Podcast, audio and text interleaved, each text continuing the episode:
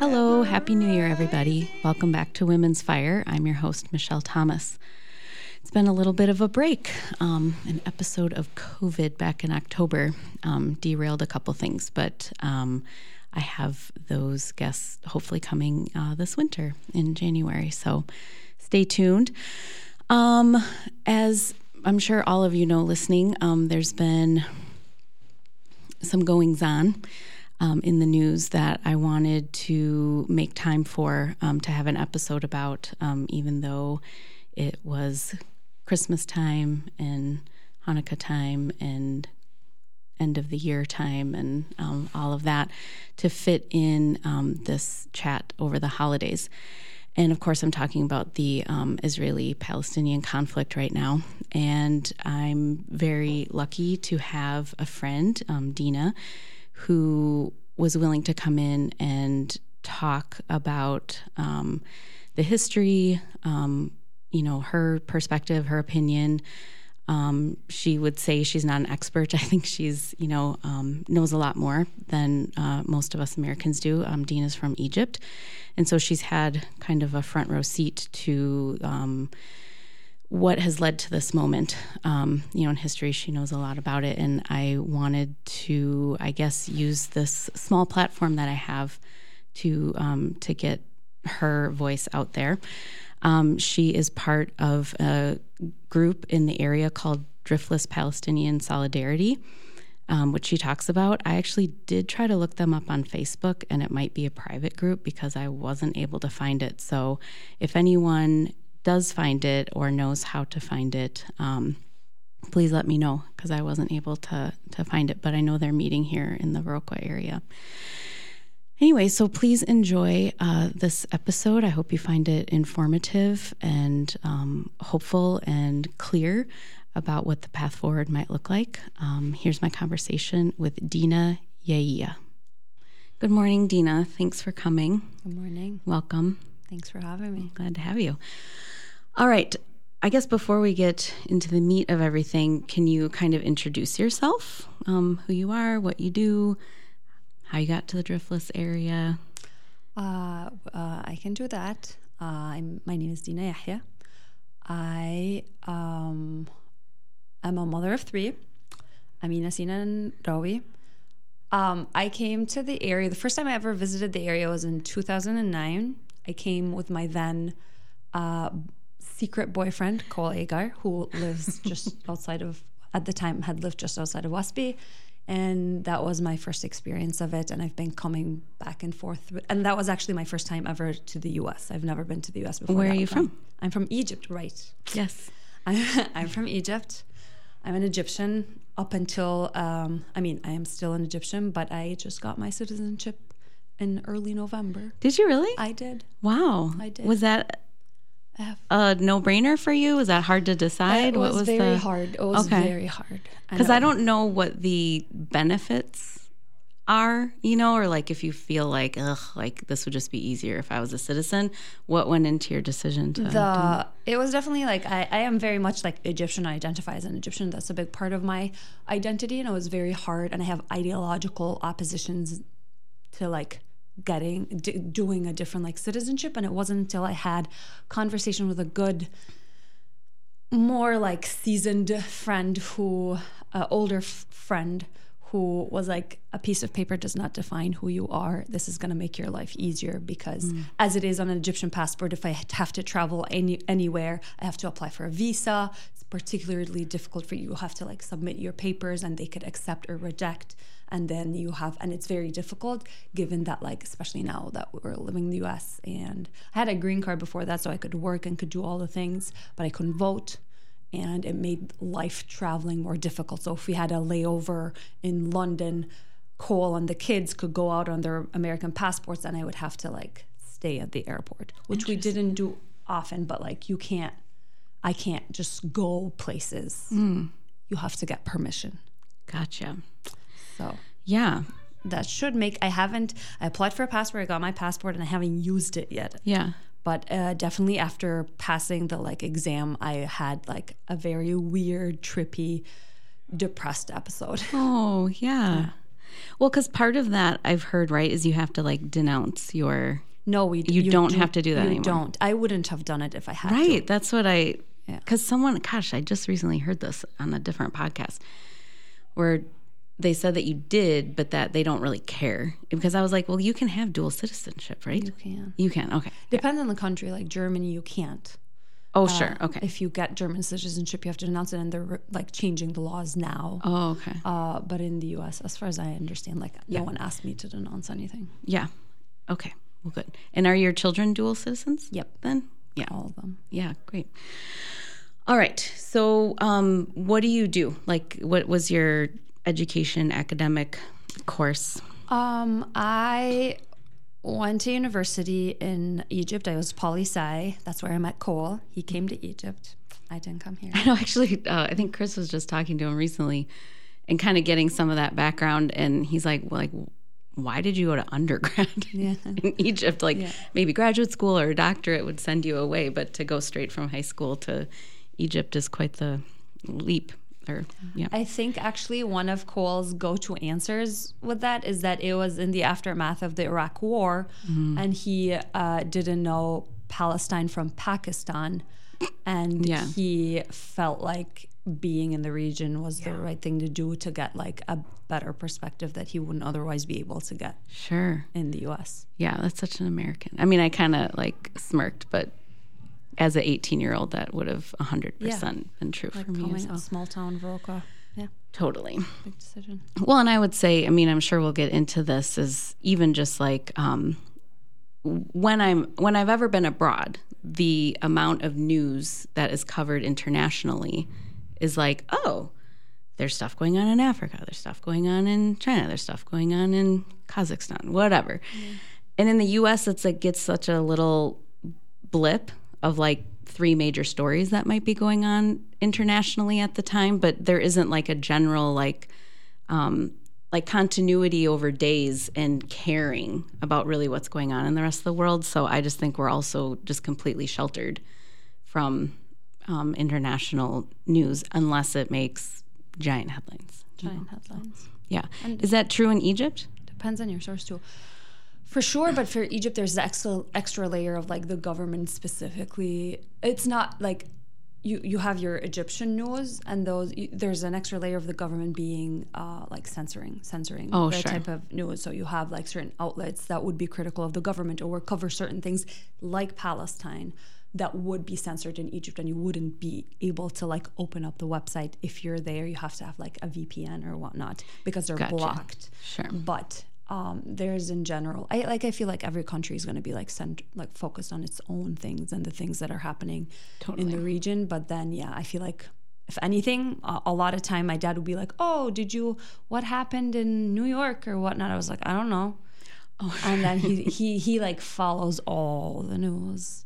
And they're often telling me about things happening even in the U.S. that are just like beyond my scope and like more on top of things. Well, you're also not on social media. Is this not really correct? I mean, because to me, I mean, I would say like, because Chris was talking about something and I'm like, well, you're not on social media. So you don't, if you're not seeking out specific news, I mean, that's my experience. I see things come across my eyeballs. Yeah, And so the big shift to that, like I do have a Facebook, but I'm not very active on it. Mm-hmm. I recently got an Instagram, and I was not at all active on it until things happening in Palestine right now. And now like I do a regular job of checking it because it's a very like useful source of raw data that isn't edited or whatnot. Right.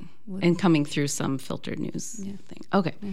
All right. So let's get to it. So I asked you to come if you wanted to come on or be willing to. It's funny because I always think like for guests, I'm like, will you please come on my podcast? Mm-hmm. And, you know, I was happy that you were like, yes, I would love to. So it feels like, you know, I have this little small platform. I would love to provide you a space to like talk to maybe a bigger audience. So let's see. So I'm talking obviously about the Israeli-Gaza situation. I'm trying to think about where to start, and I guess I'm thinking about history because obviously this is it's like a blow up, you know, of stuff that's been going on. So for you, not just for you, but from your perspective, and just where would you start? Because it seems like, depending on where you, I don't know, like even the fact that, from what I know, even the fact that there's like another opinion about what's happening, I'm like, I don't know. It seems clear to me that this, you know, that Israel is overbearing and, you know, that land was taken, you know, whatever. But I don't know. What like story would you say is important to know? First, thank you for having me. It's typically the exact sort of thing that I would actually shy away from and would not want to do. But it also feels like, oh, okay, maybe like since this came my way, this is like I feel a small sense of responsibility. Sure. Not in any way that I'm an expert on this and I don't know all the things, but I know enough to have an opinion, and maybe I'll just like talk from my personal like experience. And I think a place to start is with an analogy that I was experimenting with, so bear with me. Like we'll see that. We'll hash it out. Yeah. That just to frame the issue. Sure. So here's an analogy. Think of a spouse in an abusive relationship, right? And you have the two partners, and the wife is constantly being abused over years and years by the husband. Whether verbally, sexually, actively, like being beaten, kids are being abused for years and years. And then one morning, the wife wakes up and she attempts to stab the husband. The authorities walk in that moment, and that's what they see. And they arrest the wife and whatnot. And I'll pause here. And looking at this story, looking at this like incident, and then looking at it without looking at the context of what happened, one version would be, oh, this person's a sociopath. She woke up and she stabbed her husband. Why would anyone do that? And then another version of that would be like, oh, this is a person who like cracked and was like viciously being attacked by their husband. They cracked and they decided to do something that was also violent. Mm. And I feel like why I think this framework is helpful because it touches upon themes that come up, and I'll name the themes, but I'll name first like three reasons why I think it's helpful to like look at it from that context. One, because it affects how we think of the people, of the actors involved, right? Sociopath versus a person who has been abused. It like complicates the narrative, and then it gives them space for a different type of story.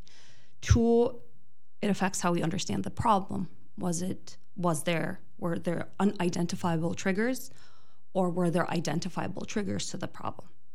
And then it affects also how we think what the solution to those problems might be, right? If it's unidentifiable, if it's like, oh, this is a sociopath, you might have like a severe punishment, deterrent sort of thing, where you were like, oh, we need to like crack down and like have on that type. Or maybe you will decide to like invest in mental infra whatever research on this like unknown, what could have possibly caused this person to do this, right? Versus creating a better system to deter the abuser in the first place, right? And ways in which the abused could also channel their whatnot.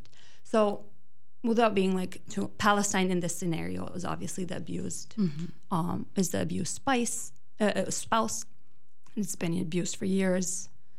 And the acts committed by Hamas on October 7th were horrific, but they did not occur out of the blue. And there were identifiable triggers.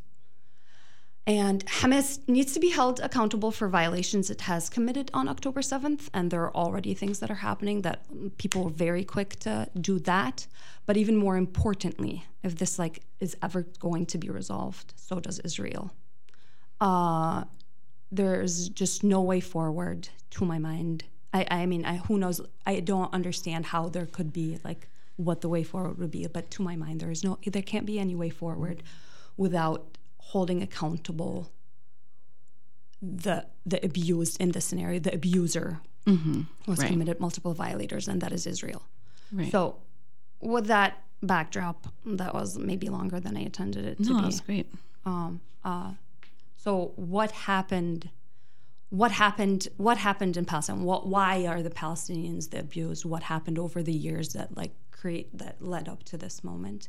Well, the Palestinians, I'm sure this story is everyone knows this probably by now because it's... Well, if you're seeking it, I feel like, right? Because one of the things I was thinking about is I remember growing up, you hear about Israel and Palestine. I mean, you just know that it's a mess in the Middle East or whatever for my upbringing.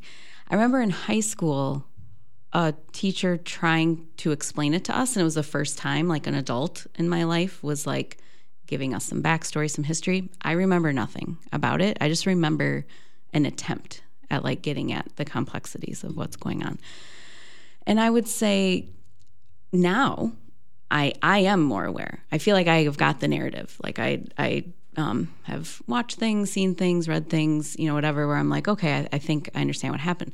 But if I wouldn't have gone out or wasn't, you know, it is staggering that because there are other people who support Israel, let's say, and they have a different narrative and they're seeking their story somewhere else. You know, because it's now we have to like seek that. It's not being taught. It's not, anyway. So I just want to like, please like explain away because, you know, or don't be like, I wouldn't assume that everyone knows unless they've actively sought it, I guess is the point. I feel like a lot of the time people say that this is such a complicated topic, and it is in many ways. There are complicated dimensions, but the essence of what happened is not that complicated, right? And one way you could look at it, and at least like for me, it's as part of this like colonial project, right? Colonialism existed in where countries in Europe would go and they expand into other countries and they use the sources and they exist. Egypt was a British colony, like the British came and they would have their own legal system in which they would have their educational system. They would come and have privileges that are denied to the Egyptians. They would control the army, etc. So like as part of this like era where it was like white men, white people going out to civilize the world, the story of Palestine fits in that, but it's like kind of different. So like the at a time when they were creating these like mandates and divying up the countries between themselves, that is like UK and France, and this would be happening like towards the like beginning of the 20th century. Then you have this issue. You have everything that's going, persecution that's happening with Jews in Europe, and that was still like pre World War II, so pre-Nazis, and things are happening, but there's still like anti-Semitism everywhere, and it's a problem. It's a growing problem, and among that population, you have a question of like, oh, should we just all go somewhere else? Should we move somewhere else? And if we're not wanted in all these spaces, is there a place we can go? Mm-hmm. And the British take up that question, and the Jewish population, which is a white Jewish population, right? So one way of thinking of it is a bunch of Europeans decide, oh, things are not working well for us here. Let's go let's go somewhere else. And then another white person is like, oh yeah, let's go and look at this like Palestine. And this goes back to like Herzl. He's not the first person to talk about Zionism and the establishment of a Zionist state in Palestine, but he is the one who like gave it this big push and momentum. And then, can I just ask like why that area was? I guess why. Why that was chosen? When they were talking, it wasn't just Palestine. There were other areas in like Latin America, and there were other options that were being contemplated. Palestine made sense because there was like a historical, like it was seen as the like land of Zion. And I don't know enough about like the like early biblical times, or like Old Testament. Yeah, exactly. Like referencing like Old Testament, being like, oh, this is where we are. But the reality was, it wasn't actually people who were living there, right? Like it wasn't necessarily like it was white Europeans or Jewish Europeans, but still belonged to this like white man European, white man's burden era, who decided that that would be a better let's go there. And I feel like maybe I'll make that point a little bit later. But they come and they look at Palestine, and there are people living there, but they just don't acknowledge the people. And they're like, oh, is this a good place? Oh, yeah, that's a good place. And it's like white people amongst each other making these decisions and are just referring to the people who are living on the land as a non-Jewish population. That's the Balfour Declaration, 1917, first time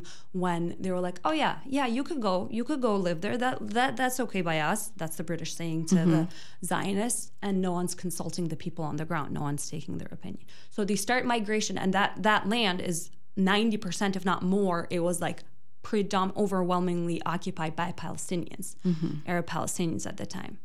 And the Jews start immigrating over periods, and the percentage of, they're still a minority up until 1948, which was when the State of Israel was established. They were still a minority, but a growing minority because of this growing influx. And I feel like I want to pause here because there's a difference between, right, like I immigrated to the U.S., right? But I'm not coming to the U.S. and saying, like, I want to create a different, I want to create a different country here. I want to, I want to create a Dinistan in here and to replace the people who are there. But those are people who are coming not to assimilate, not to become part of this existing country, but there are people who are coming there to replace it. They have a different project, and that's where it comes to, this is where it differs, right? So like colonial states, colonial era, the British there's a Britain, and they want to extend their reach, and they create, and with Algeria, France,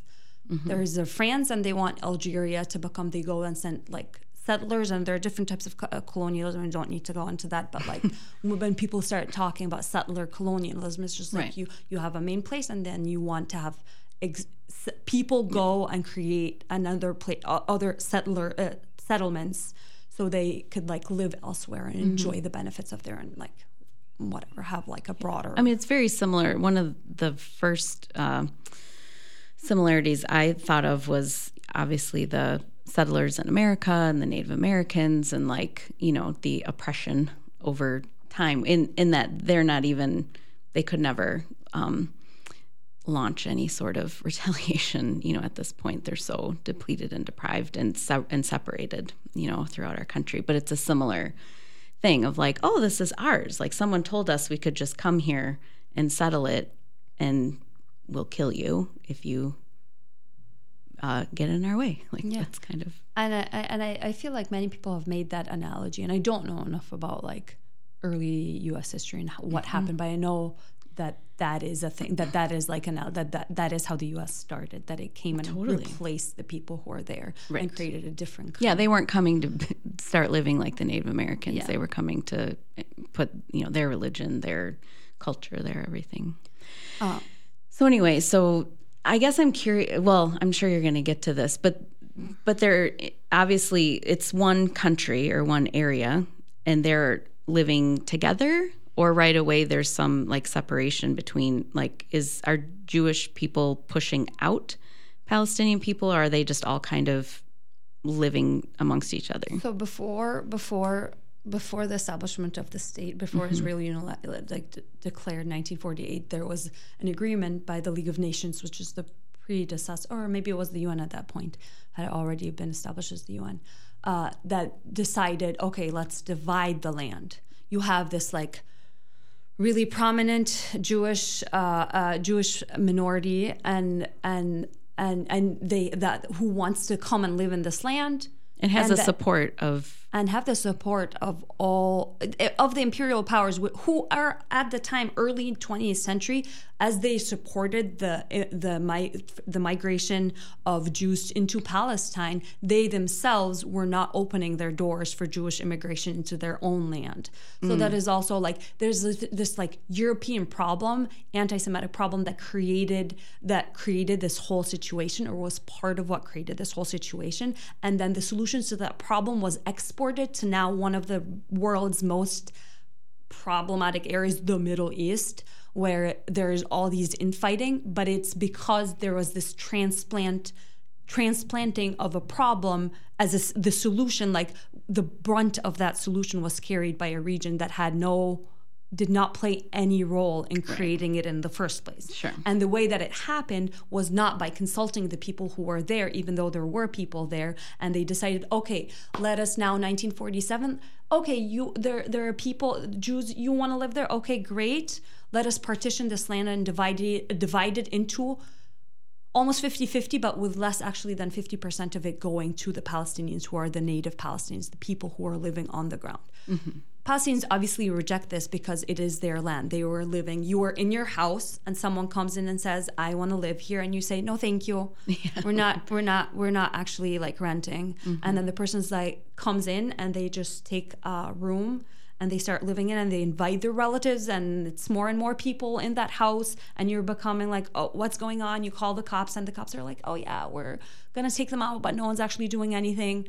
And then at some point, that person, the people who was a visitor, they kick you out, mm-hmm. or then, and they're like, you can take the room upstairs. Fine, let me concede. You can take one of the rooms upstairs, and you live there. Obviously, no one's gonna, and any normal person would not accept that arrangement because it was their house, right? It was their land, right? And so that happens. Palestinians reject it. Israel says, oh, we're going to start our state. And that's when the state starts. And then there's the 1948 war. And there was massive displacement of Palestinians before and after the war. And that is the Nakba, the catastrophe that the Palestinians observed in that they were pushed out. And there are different strategies that were used. And there was, before that point, there wasn't an Israeli military. So it was Jewish militias, right? Similar to how we talk and think about Hamas now, because there isn't a Palestinian state, not mm-hmm. really.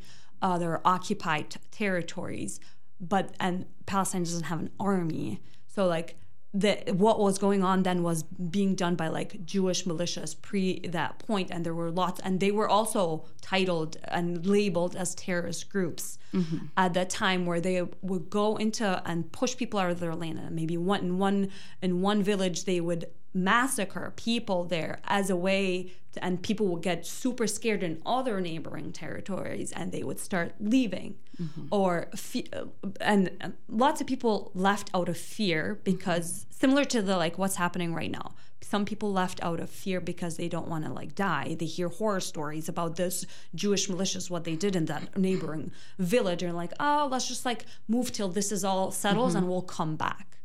But then they're pushed out and they never come back, and they're never allowed to come back. Mm-hmm. And this is part of the trauma that is the Palestinian trauma, in my understanding, is this like being pushed out, which is why at the beginning of all of this, when it was like, oh, we're giving you warning, leave your houses. Whenever they leave, they're never allowed to come back. And this is part of the ongoing problem of like, all the people who lived, like 750,000 people who lived in the land and were pushed out of their land in the process of creating the Israeli state, so they were never allowed to come back. And this is important because the Israeli state is self-identifies. It wants to create a Jewish state, right? It mm-hmm. cannot be a Jewish state unless there's a Jewish majority. Mm. So it cannot exist as a state, unless as cohabitating with other right. people. Otherwise, it will be like, well, I don't know what. It cannot be a Jewish state where sure. the majority of the people aren't Jewish. Sure. So then necessarily they had to push out people, and then they don't allow them to come back. Contrast this with the fact that any Jewish person in the world, doesn't matter where they're from, they're welcomed to Israel, and they can come and gain full access, full citizenship into Israel. So like if you're in America, well, whatever, if you're from like...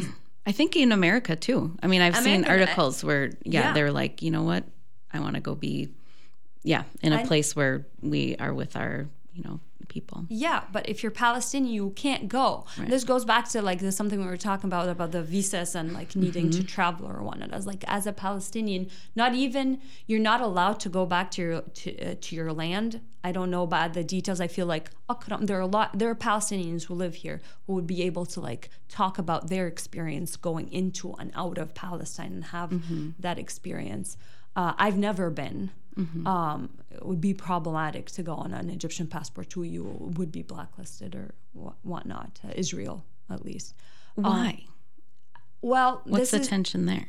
Well, this is an interesting question because it has to do with, and that could be like a tangent because it's a whole other like box. But like, so for example, now in Egypt, I can't go out and protest in support of Palestine, at least not in masses. There were protests, but they're very small and they're very like limited because the government cracks down on it because it cannot deal with how overwhelming the support is of the population and of the citizens to the Palestinian cause and against the Israeli state. Mm. And if you have a government, if it's overwhelmed by that, then it creates a crippling effect, and it could trigger, because there are also other problems going on in Egypt, it could trigger something else. It's like destabilizing. Super destabilizing. Mm-hmm. And the government can't really do squat. Yeah, it has to get U.S. approval and it has to get Israeli approval because we're...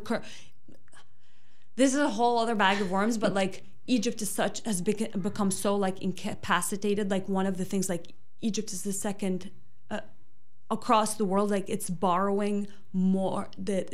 I don't know how to phrase it, but it's like not it's the second highest borrower of funds in the world. So it's like indebted, yeah. And the first country is like Ukraine, yeah, is a country in war. So Egypt is super indebted and.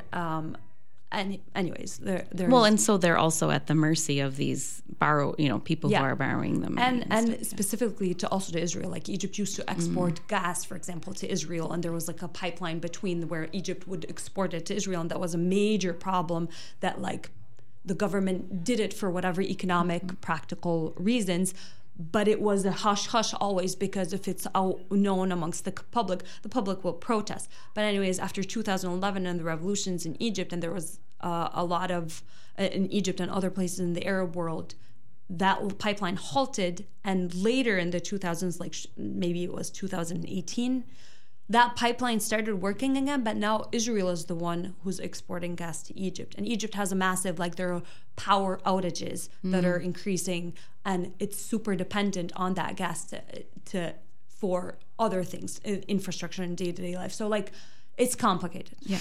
Can I ask, because I'm trying to think of, are there just a lot of Palestinians that now live in Egypt, that were from Palestine, or is this because the religion, like they're Muslims? Like what's the common thread that Egyptians, like the populace, would be in support of the Palestinians? Well, there's something, it's not, lots of reasons. They're not just like Palestinians, and just a point that Palestinians who in Palestine are not just Muslims. Okay. There is a substantial Christian minority. They are also being attacked by the Israeli forces. There was a recent story about like someone who was like a mother and her child who were hiding in a church because their house was bombed and they were killed by the Israeli military. And the Pope came out with a statement condemning things happening in Israel. So there's definitely a substantial Christian minority. It's not just Muslims.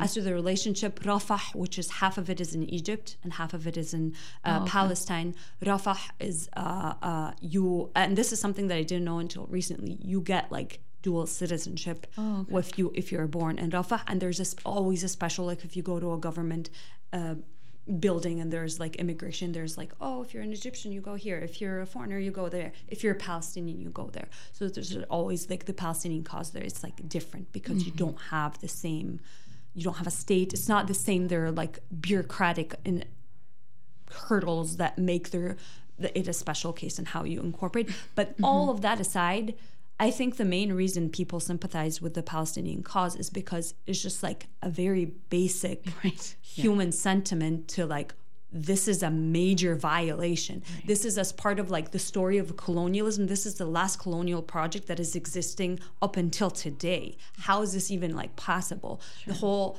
thing started, and you have generations, and different generations would deal with it differently. Like I know my dad like knows the names of the resolutions by name of how it was partitioned. It's just so part of the fabric of the narrative of like how things turned out to be, and it's part of why everyone understands in the region. It's commonly understood that the existence of Israel in this region is a big part of a lot of the problems that are going on. Like, Israel is often heralded as this only democracy in the region, which is such a false statement because it's a military police. Like, the way that they,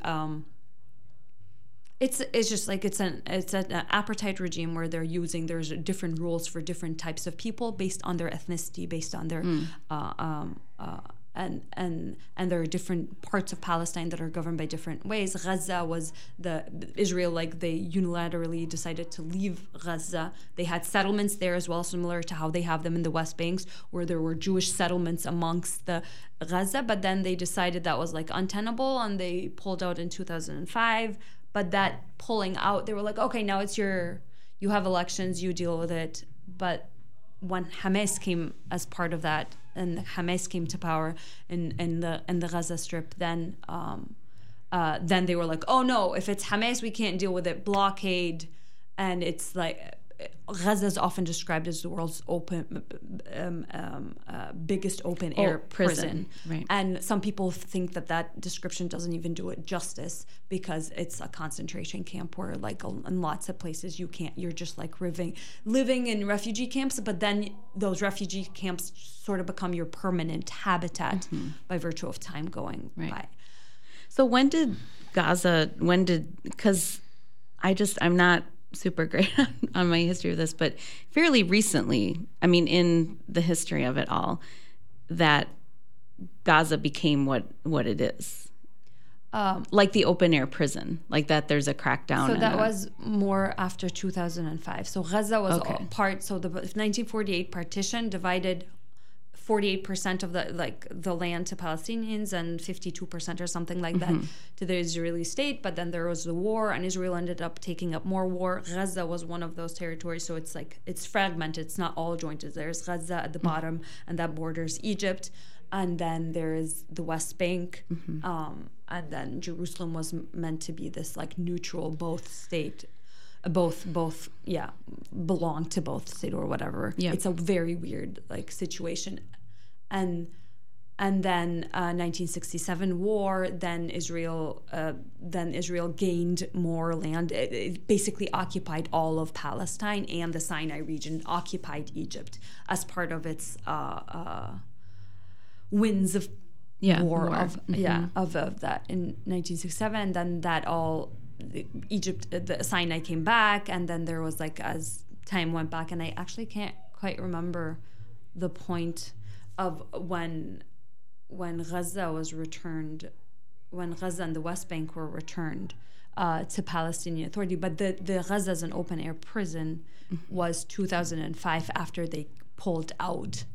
Well, after the Israeli government pulled out of Gaza. So that's... what are we, like, 16 years? Yeah. 16, 17 years. And I feel like I can point you to sources that describe how horrific it already was there, and it was, and life goes on, right? You put people somewhere and they'll live, and especially if they have no other choice, so they'll will be... adapt. There'll be schools and whatnot, but everyone was... pre-October 7th, pre the ground invasion and everything that's happening now in Gaza, already Gaza was being cited as, like, it's on the brink of a crisis. Like, this is not sustainable. People are living, they can't live like that. Right. And now with everything that's going on, part of what's so frustrating about this moment is that there are all these discussions that are pleading with the U.S. to just have a UN Security Council to pause the fight, to pause what's going on, not to pause, to end it. Yeah, ceasefire. And that's just, like, the bare minimum. That's like saying, oh, stop bombing so we could just take, like, all the infrastructure is devastated. So many people died, and everything, the whole...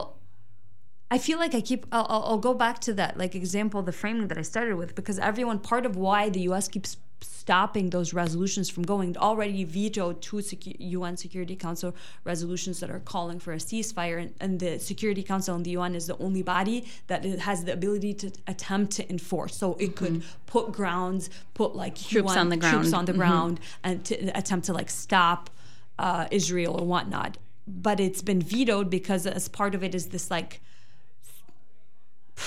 This is like stupid, even like it's like inherent in the structure of international law that is governing this whole thing, mm-hmm. is that there are 5 permanent members of the UN Security Councils, and they're the only members that have the power to veto. If they say no, nothing's going to happen. So that is like also a legacy of this white man burden. Granted, like obviously like part of those, it's US, UK, and France, but there's also China and Russia. But this big superpowers, they get to decide.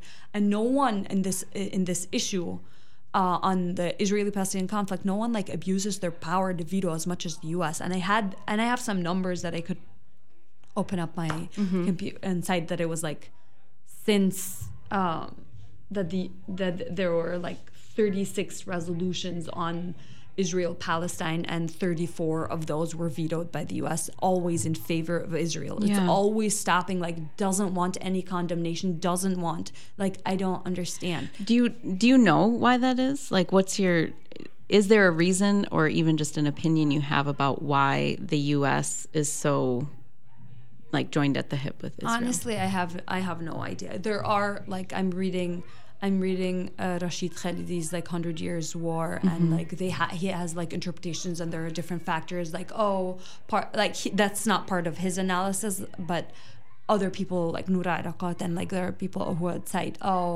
they're as part of this like balance of power in a era leading to communism, whatever. Like I feel like I'm not educated enough to know to even begin to comprehend why the U.S. is adopting that policy. Even people who are like in the know are like, this feels beyond reasonable. This does not seem like it's in the interests of the U.S. policy, like Joe Biden's article where he's trying to explain and put like Ukraine, make an argument for why be involved in Ukraine and in Israel. It is so. I think he just believes what he's saying. I think he just believes that is the like morally right thing to do. I don't understand if he lives like in a cave or the people who are surrounding him. But like you can't. The U.S. is now in a like minority position in the world. It has been for a while, but it just has a louder voice. And because of the structure of the veto, it keeps stopping everyone. Like 2 Security Council decisions have been vetoed by the U.S. UN's General Assembly. Like the I forget the title of the person, the main the UN person. But anyways, invoking Article 99 for the first time in his terrain, and like for the 4th or 5th time across the history of the UN, where it's like this is a major, this goes beyond. There's like a humanitarian crisis we need, and they voted in the General Assembly, and the overwhelmingly 152 states voted for, and it was only 10 states who voted against. No, maybe it was even less. I feel like it was 4. Yeah, it was. I don't know. It was something really minor. Maybe it was 10 who abstained. I can't remember now the numbers, but like U.S., Israel, and a bunch of like really small states. It was like a handful, and the U.S. keeps vetoing. And right now, there's another attempt at a UN Security Council that the U.S. is that they're trying to get the U.S. to vote on, and they keep postponing. They're delaying from day to day. Well, I think one of the narratives I've heard is like, we can't tell Israel how to handle God. Like, because they were attacked, right? So we're not going to. But that goes back to this whole, if you're Israel has been abusing the Palestinians, like for the number of people. Well, it's like saying like okay, so the wife stabs the husband, and now we're going to allow him to like do whatever he wants to her because she did stab him. You can't keep like, beating and beat. And this is like, even though the scale of this time is of what's happening now is unprecedented, this is like the story of like, this is what happened, right? Like every time the Palestinians, whether it's Hamas or before that Fatah or anyone tries to resist what is an occupation on their land, like trying to resist what that like means and looks like. And there's so many stories and narratives of what it means. Like I could recommend you like watch their little short films on Netflix that you could watch that like show like in the West Bank what it looks like to go through every day, having to go through these checkpoints. I forgot what started that. So. Oh, I was just saying that one of the U.S. narratives initially was that, you know, well, we can't tell them how to handle their But like, they can tell the Palestinians, right. Like they can tell the Palestinians that they're like, oh, we want like elections, but it has to be the person who has to come into power has to be this. We're going to negotiate a two-state solution, which is untenable at this point. What can I just ask? What is a two-state solution? I feel like, or do you know? Feel like we're too like small fish talking about the like a super complicated, but like. Two-state solution would be, my understanding is that the two-state solution would be along the lines of the 1967 borders, okay. Which is 22%. Back to the split. But this not the original split, oh, which was right. It's a worse split. Yeah. That's after 1967 because the Israel already got the like Golan Heights and they claimed them, they annexed them, and they claimed that the international law and international community refers to this as occupied territory, mm-hmm. and as the Palestinian like West Bank and Gaza, even Gaza, which went back and Israel said that they pulled back. It's still occupied territory by Israel because Israel controls everything, controls right. how much water, how much food, how much anything, the control of movement of people going in. That's controlled by Israel. So it is the political entity that is responsible for everything that's going on. Yeah. There. What was? Oh yeah. So then, but then like the U.S. feel. Oh, and the U.S. was saying, oh, we can talk about like two state or whatever you talk, but only with Hamas. Can the U.S. even like imagine saying, oh, we'd only deal with Israel, but if. I don't know, this person is in charge. Like, it's so presumptuous, even mm-hmm. in, like, Biden's, like, it's just, like, there's so many things that are wrong with this narrative, but, yeah. Well, no, it's also, it's taking, I mean, it's keeping the power where the power always has been. And part of that as a colonial, like, as a country who was built on taking over, like, I just always feel like we don't want to, like, we can give lip service to the fact, like, oh, maybe we shouldn't have, like, committed genocide against Native Americans. That was so long ago. Like, they can never go fully into, like, holy moly, like, yeah, like, the roots of these, you know, countries or the way that the world is, you know, that was wrong. Like, we shouldn't have that, because then that would give, like, footing to anyone who's like, oh, good point. Let's start getting some of that land back.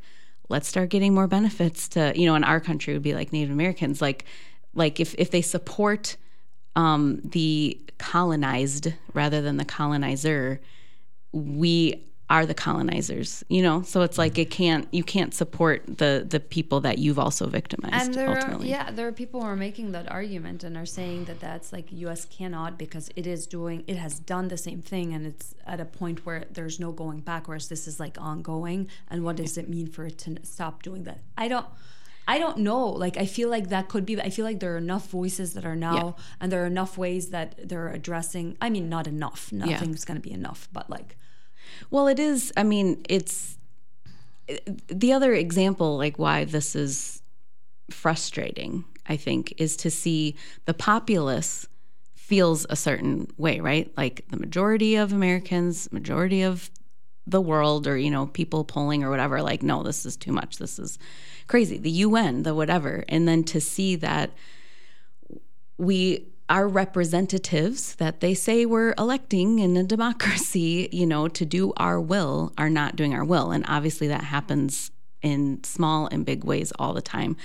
But this is an example of that where it's like, I think most people can see that this is too much. It's ridiculous. Obviously, tens of thousands of innocent people are dying, being killed actively. And that are, the government, it really is up to the governments, though, to find a reason, you know, there has to be something in it, I guess. And I feel like this touches upon an important point, which is the lack of accountability and what that means to international law and to the behavior of states in this world where up until the 40s or whatever, there was a moment after two world wars when mm-hmm. there was, like, abuse of so many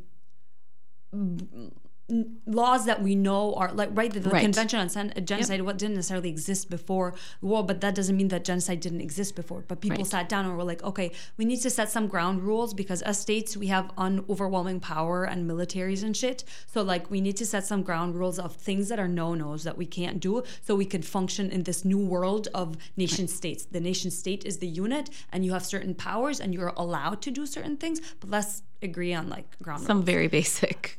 And then, but then within that is like an agreement that if someone violates those rules, then there needs to be a way to hold them accountable to that.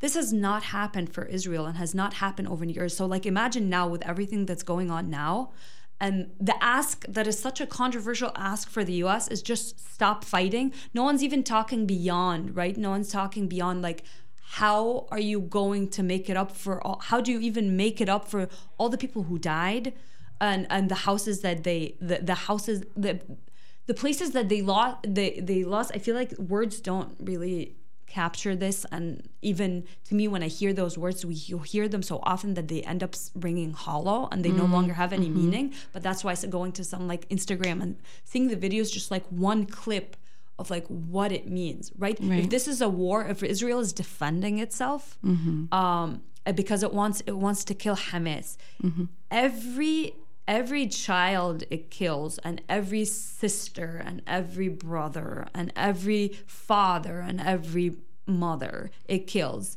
is feeding the idea of Hamas. There are polls, and I don't know how accurate these polls would be given everything that's going on, and how can you like, but that like Hamas wasn't necessarily, Hamas is right, when Hamas was first created, it was like armed resistance, but it grew into a political movement, and then the Qassam brigades are the like armed branch of that broader Hamas whatnot. But then, so people had like conflicting opinions maybe about Hamas. They didn't like how it governed, when it governed, and that was never part of the rule, but they like maybe liked that it was the only body that was standing up for them and still fighting. They're not just saying, okay, it's been so long, let's just like live as sheep and live as like in this like abominable situation and like go on. There's always something for like people who stand up for you, right? You like the person who like stands up for you. Well, it's validating your experience. Right. Instead of saying like, oh no, this is fine, this is as good as it gets, right, deal with it. They're saying you can hope for more. This it wasn't where we started or whatnot. Yeah. And there could have been more complicated, like, oh, for, against, should we use this, should we do that? And Hamas had shown other means and other ways, was showing willingness. There was a shift in leadership of the Hamas, that they were showing willingness of switching tactics and not exclusively relying on armed resistance. And there was the March of Return, 2017, 2018, and hundreds of people went out and they were asking, right, for the basic right of return. We need like Palestinians to come back, and we need to have our own sovereignty over our own land. And Israel also shot on them, even though it was a peaceful demonstration. Also, Israel also killed lots of people, lots of Palestinians in response to that. So then, but now with everything that's going on and how they're trying to kill Hamas. You can't kill Hamas because Hamas is an idea. Even if you kill the leaders of Hamas who are purporting, others will come out. And this has been part of what the mowing of the lawn of the Israeli. They're like, okay, it's fine, we can't fully contain it. The grass will always grow back, but we'll just cut it. It'll grow back and we'll cut it. We'll grow back and we'll cut it. Just be in a constant state of war. That is just like it's the reality of how it is, until maybe like we throw some poison sometime and maybe the grass is not gonna grow. So like even this has been going on over and over again. So imagine this moment after all of this settles, if it settles, and who knows how long it goes. And then the U.S. finally says, "Oh, ceasefire," which is gonna be this huge win. But it's such a it like brings us way below the zero starting point, and then people are like, oh great, it's a ceasefire. People are like, oh, Bernie Sanders finally came out and said ceasefire, and it's Biden. I mean, no, Bernie Sanders. Oh, Bernie. Oh, because right, because he was also he was also not. He was not saying using the words right. And then it's going to be this point, and then everyone's going to forget about it, and it's going to dissipate, and it's going to turn into politicians trying to talk and figure out, is anyone asking the question of whether Israel will be held accountable? right? Like all the things that the U.S. is vetoing isn't even going into the question of, okay, Netanyahu and all the people, like, you're committing... There's war crimes. War crimes. Right. Is anyone filing... like there have been cases filed in the ICC before what's happening now against those specific people, and then the prosecutor didn't even pick up the case. Right. Right? Whereas Hamas does this, and he picks up the case in a second. He goes and visits Israel, does not visit Palestine. And he makes statements in support of... whatever conclusion that is supposed to come after an investigation, a thorough investigation, after going through the details, right? This is ideally what you want to have. Like, if something wrong goes, then you want a platform that is a neutral platform. Right. And both parties have, like, Israel doesn't think, it thinks the UN, anything that the UN body is, like, biased against Israel. Palestinians, like ICC, they're not taking up the cases. They're not, there's always a ceiling to how much you can accomplish because there's always going to be this threat from the US and Israel of pulling out or whatever repercussions that they might have against them. So if you don't have this system after everything settles, and then Israeli politicians are not held accountable to what happened, and the soldiers on the ground are whatnot, and things dissipate, and there's still no response to the Palestinian. And fast forward a year, and then the people who are left there on the ground, the Palestinians who are there, they remember because they can't forget because they lived through this, right? Well, and lost their whole families and people have houses, been losing the tens, the entire families in the process of this happening. So they're not going to forget, and you let that sit for a second, and then there's no repercussions for the people who did this. So like the Hamas who committed this on October 7th, already they paid the price, right? They have a legal prosecution against them, and they have a case, and they're wanting to go into, okay, what happened, and but then they're also killing them. So the abusive husband, it's not just that you're trying the house, the wife who attempted to stab the person. No, but then you're not at all doing anything with the abusive husband, and you're letting him kick the wife and the kids and all the family that's related to the wife over and over again as a right of self-defense because she attempted to stab him. Right. Nothing about this conversation addresses the root causes of what caused this problem in the first place. And after this settles, if nothing happens, everyone who's left on the ground is just going to be more food. I can't imagine, they're going to become Hamas or whatever other extreme version of it because you can't just live. Well, it's trauma. It is. That trauma, it's interesting to me even when you were saying, they don't want to just submit, to that life, in Gaza or whatever, and being occupied. And so that's such an American thing to be we, fought for our independence and revolution and whatever. And the more you know about the narrative we have now is they were terrorists. They would have been called terrorists now, like the revolutionaries, right? And so it's so stunning to me, this, the obviousness of what's going on, and then the spun narrative about you can just call them, terrorists. You can use, that word. You can even when they talk about Hamas being under, having all the underground tunnels and stuff. They're so sneaky, and they want, they're trying to make this humanitarian crisis and whatever. At the same time, I truly don't know enough about Hamas and what their intentions are, or if they care that all these people are getting killed or whatever. Is also I, as a therapist, I work with traumatized people, and I, especially when I think of children, who grow up in trauma.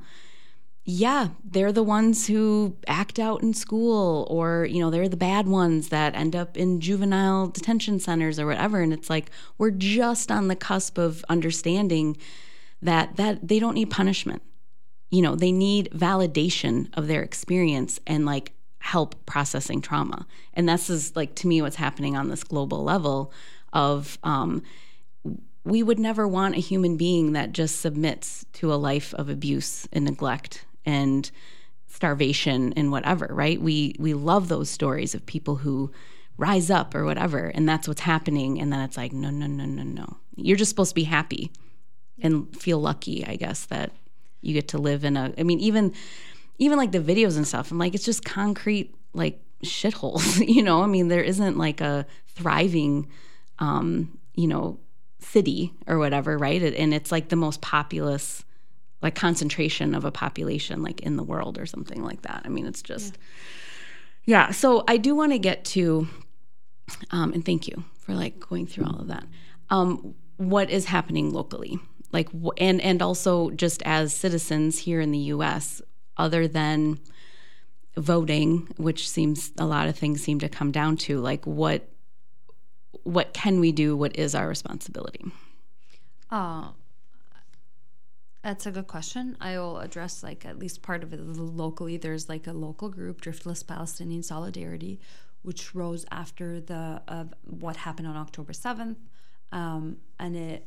Mainly the way that it manifested itself was through weekly protests from 11 to 12 at the intersection between Decker and Main Street, just by maybe Lately's. That's been the main way, but we've been meeting and talking about ways in which to engage more, like through education. There's a Facebook page. Oh, okay. That there's a Facebook page that has like some educational material, and we're hoping to like work more with that. There were attempts, we like supported the library event that happened, but it wasn't like our group that held it. Oh, okay. Yeah, and we weren't here for, or I wasn't available for that. How did that go? I thought that went well, but then the library in its aftermath, and this is not at all to like, there are like ongoing conversations with the libraries, and the library has been like a great place in wanting to host. And I feel like I understand the pressures that the library might be like under, but they canceled our other event. We were going to show a movie, little short film called Resin Context, and it was good to just be a showing, and then people could like discuss what did that make you, like whatever, like a discussion. So we're hoping to engage more in like educational small group. But are they feeling pushback to?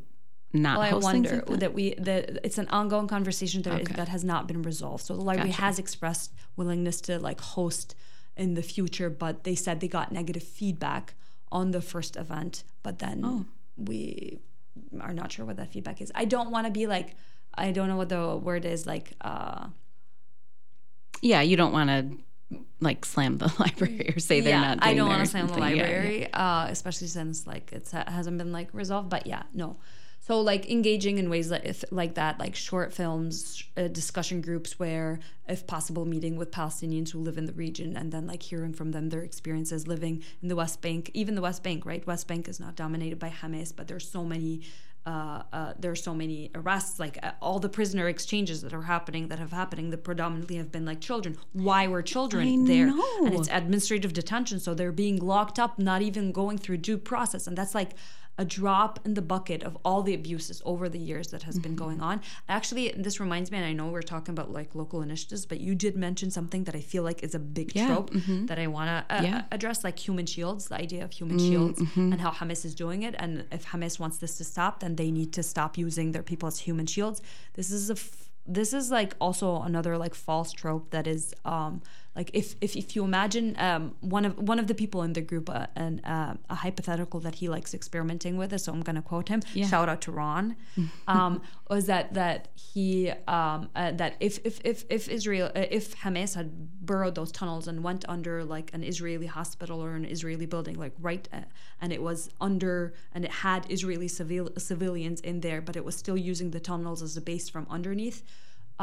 Would the Israeli government have like bombed the same way, indiscriminate way, and just with the justification being, well, there are terrorists in there. If like 9/11, if there were terrorist groups who went into the Empire Building or whatever here in the Capitol Building, and they went and held it hostage, would it be an appropriate response to bomb the entire building to get to the terrorists? The answer is no to these cases, and it wouldn't happen. And the fact that you're saying this whole idea of like human shields, it makes it so that if Hamas or attacks Israel and civilians dies, Hamas's fault. If Israel attacks Palestine and civilians die, it's also Hamas's fault. Sure. Whereas the reality is that it's the civilians are the people who are dying. Palestinian civilians are the majority of the people who are dying, and that is not even being denied by the Israeli army. And the collateral damage is whatever few members of Hamas they're actually getting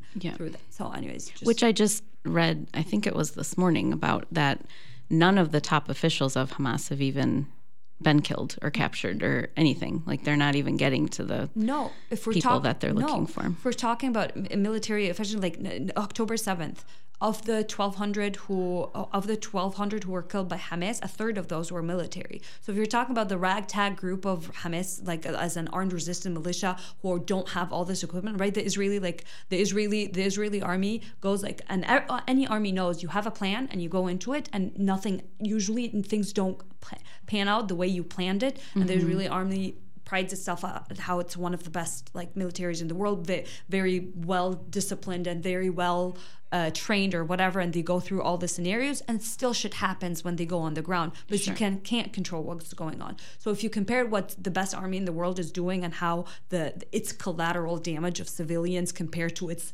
superpower military achievements to like the ragtag group of Hamas, and when they went, a third of the 1,200 were military targets. So if their targets, if the collateral damage was the 2/3, and this brings us to like this becomes like this like callous conversation about like equation of human lives of civilian versus like military, and it becomes like very distasteful or whatever the word is. Yeah. But this is what happens when then it becomes this like, oh, self-defense. They did this. Well, anything they do, they deserve it. Human shields, they're doing, their civilians are dying. They're dying because Hamas is hiding behind them.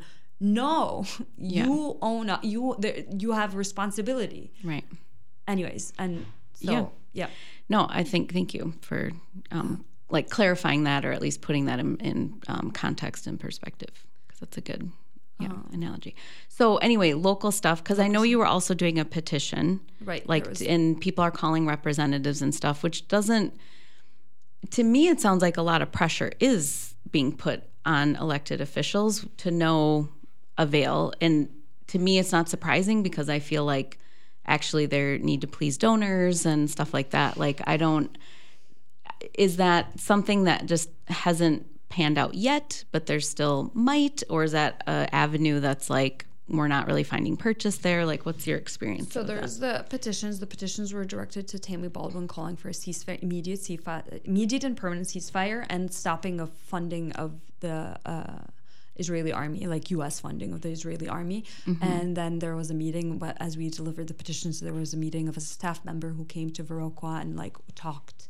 We talked for a while, and then there was actually like the Tammy Baldwin, and this just happened, and I read it, but I haven't seen, like, she came out with a stronger position than there was, and she called, I think she may have called to a ceasefire, though it may have been like watered down language, like I would have to like read, but there was, it has been like a very, very recently something, a change in position in Tammy Baldwin. I also don't know about all these things. I'm super new. I've never collected petitions. Yeah. I've never, like, these are my first like citizen rights practicing doing that. But there are other people in the group who are much more experienced and are veterans, and who like did against the Iraq War, who did against the Vietnam War, and like they're bringing in all their knowledge and all their input of how they dealt with this. So there's that. There's the petitions going on, and we're hoping to continue as like a way. First, we were gonna like stop with collecting the petitions after we turned them in, but then we're like, it's a way of showing that there's growing support and growing numbers of people to do that as a signal to the politicians. Right.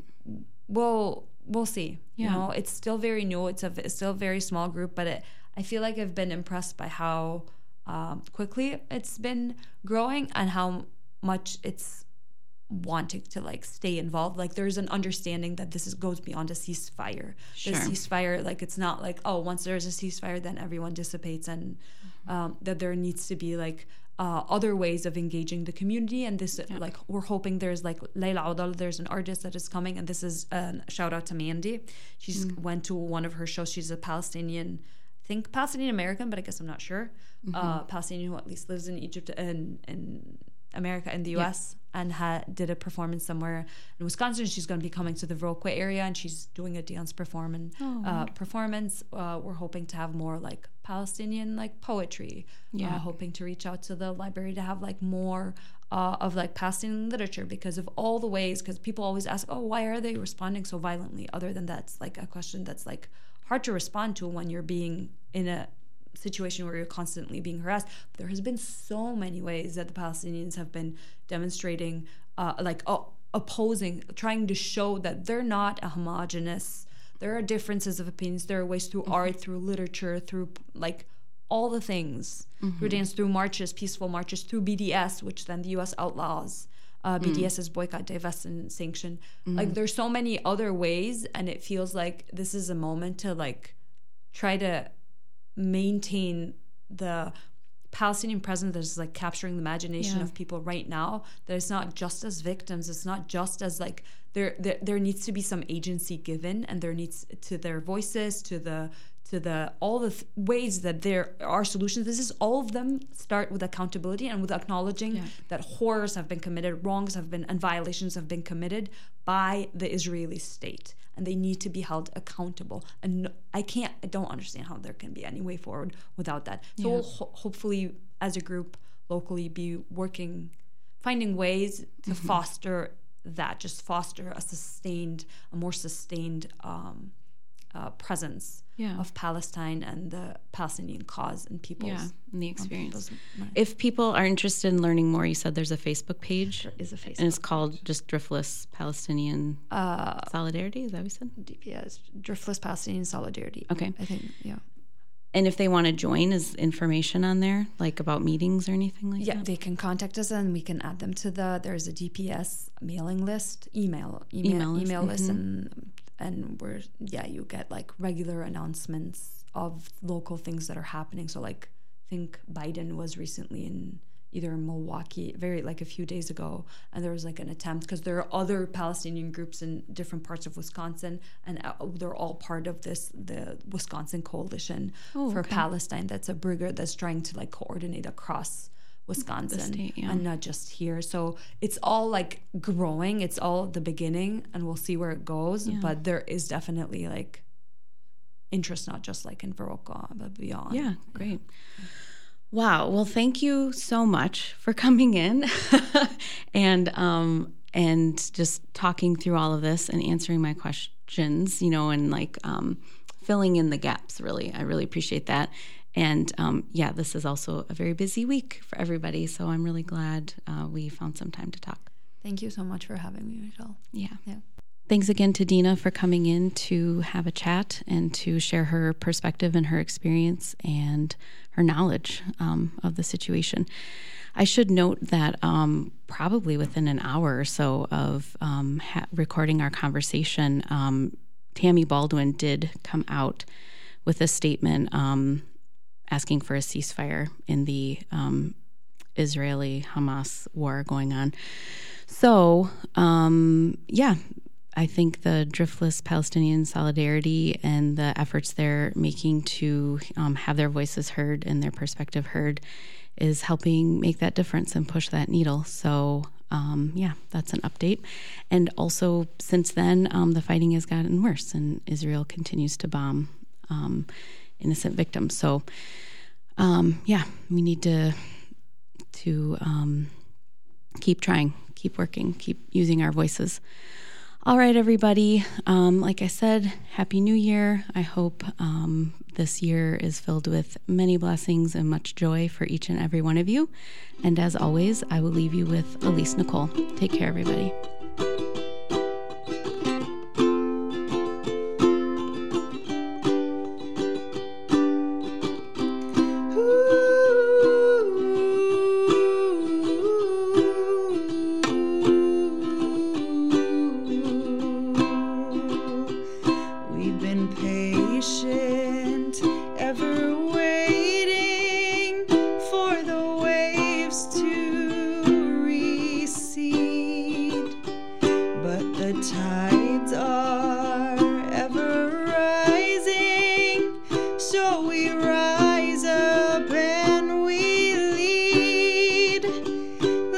Fire.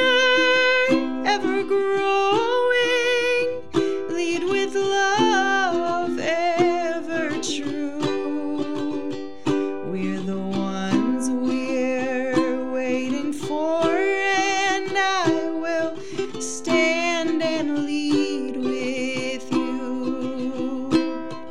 Ooh.